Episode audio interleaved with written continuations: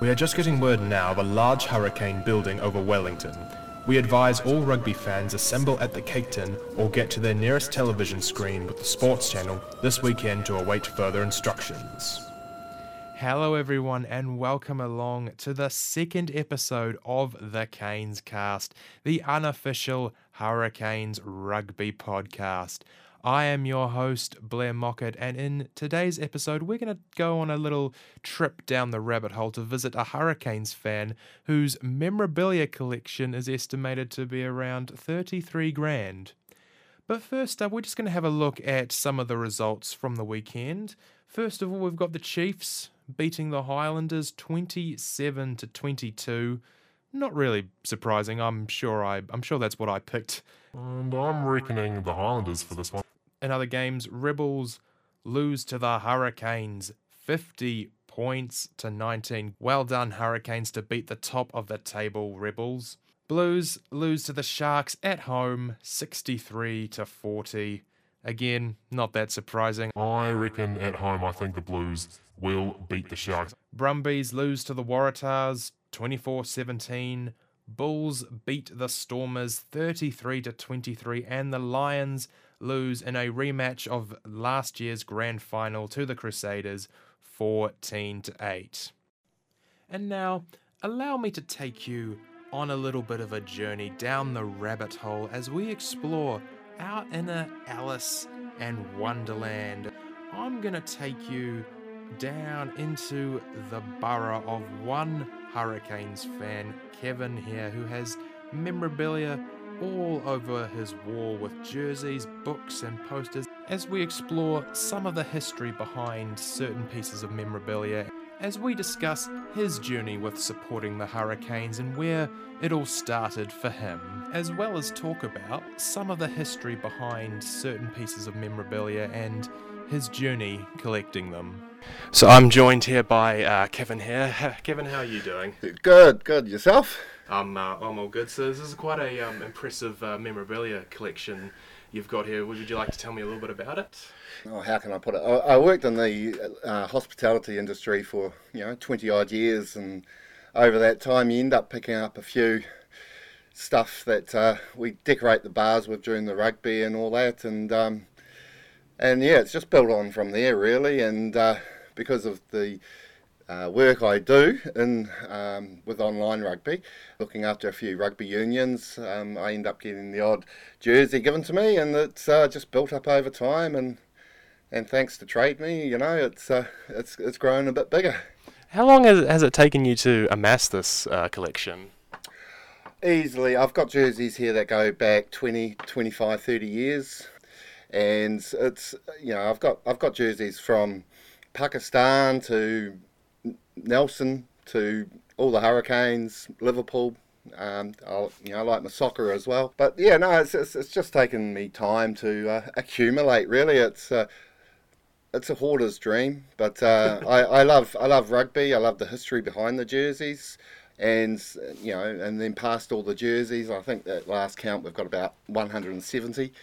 I just love all the history. So it took me about 10, 15 years to get all the um, rugby almanacs. So I've got every almanac since 1934. So now the, the plan is get all the, the books about history pre 1934 because, um, you know, it's quite hard to find all that history pre the almanac era. I, I, guess this uh, room in right now is a rugby fan's man cave's dream, essentially. It would be, yeah. Um, I had uh, Dave Jacobson from uh, USA Rugby staying here during the Lions tour, and um, he's the media guy for USA, and he was just in dreamland. He, yeah, he was just he, he just walked in and was was blown away, and it's quite uh, humbling when people see that because I just come in here every day and use it like a walk-in wardrobe. You know, um, what am I going to wear today? And you know, just grab a jersey. Where did it? Where did this collection start? Where, where, where, where were some of the first things to? I suppose the, the, the first actual when I started looking at the jerseys, it would be the Hurricanes. Um, you know, um, I mean, I've been supporting them since day dot, um, And yeah, I mean, it's sort of like that, that's our team. Um, so I've got some jerseys here. They've got the Wellington Hurricanes on it. Um, now, of course, as you know, they're just Hurricanes. So yeah, it was just. Uh, I think it was more what drew me to the Hurricanes, not just being from Wellington, was that they. Oh, how can I say it? They they inspire all the young guys in the provincial unions, like you know East Coast, Wairarapa, Wanganui, and in the, if you go back and have a look at the players that have come through, um, you know they, they've all done their apprenticeships in the Heartland Rugby, and that's where my big um, passion is now. I mean, you know, you look at Naholo, you know, he played for Wanganui, um, and you know, now he's like the big star. But you can go back and, and you know, and over the years, and out of the what 1100, 1200 All Blacks, you know, at least three, four hundred of those started their rugby in the in the provinces. So um, that's what I love about the Hurricanes is like you got Wellington, but then everything else, all the other feeder clubs are all provincial heartland teams, and uh, and it just it opens a door for those guys to stay in those provinces, knowing that they've got the Hurricanes to go to. And what would you say, you know, separates the Hurricanes from the rest of the Super Rugby teams? I think it's the family. Um, I mean, to me, I'm just a I'm a pure fan. Um, I don't have a membership, believe it or not, um, because I don't believe that you should have to pay to follow a team.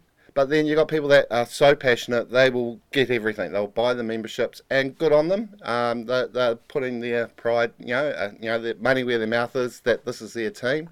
But I think the the, the thing behind the Hurricanes is it covers such a wide area of New Zealand. Um, if, if you look at Auckland, you know, they're pretty much Auckland counties um, Otago, Southland, North Otago, whereas, you know, the Hurricanes pretty much covers almost three quarters of the North Island. So it was disappointing when Taranaki left, but that's their issue. And yeah, I don't know. It's just there's just something about the Canes. They they're always there, and you know the the greatest catchphrase they ever had was "expect the unexpected," and that carries through to today, really. It's interesting that you talk about um, you know Taranaki leaving because um, my cousins live in the Taranaki, and they until the until they left the Hurricanes, they were staunch Hurricanes fans, and then they switched to the Chiefs. And I always pointed out to them, ever since Taranaki left and went to the Chiefs, the Chiefs have never won a title. But and when you compare it to the Hurricanes, they yeah. leave and they win a title. Uh, one of my best mates, his name is uh, Craig Werder. He's known as Captain Hurricane. Um, uh, he's literally built a museum up in Taranaki uh, where he lives, and he is known as well through the fans um, that know him as Captain Hurricane. He's the actual Captain Hurricane, and he lives like in the middle of Taranaki. But, and then when I was talking to him at the uh, Lions final um, a couple of years back when we won, all the people that were with him were from Taranaki, and they were still staunch. So even though they moved, it, it's very hard to move a fan base. I mean, you know, you, you can't expect, say, Manchester United to move across the road to next door to Man City and then expect all the Man City fans to follow Man United. Loyal to the soil? Yeah, exactly. And so, over your years following the Canes, what have been some good memories for you? Oh, um, the first thing that pops into my head is the final. Absolutely. Um, the one we lost. Really? uh, against the Highlanders. Um, it's very rare for me to get emotional, um, but I was there and I just I just could not believe we lost that game. Yeah. Um, people might think this is a bit weird, but the next one is the Fog final against the Crusaders. That shouldn't game should never have been played. It should have been sort of postponed to the next night to a bit better weather conditions.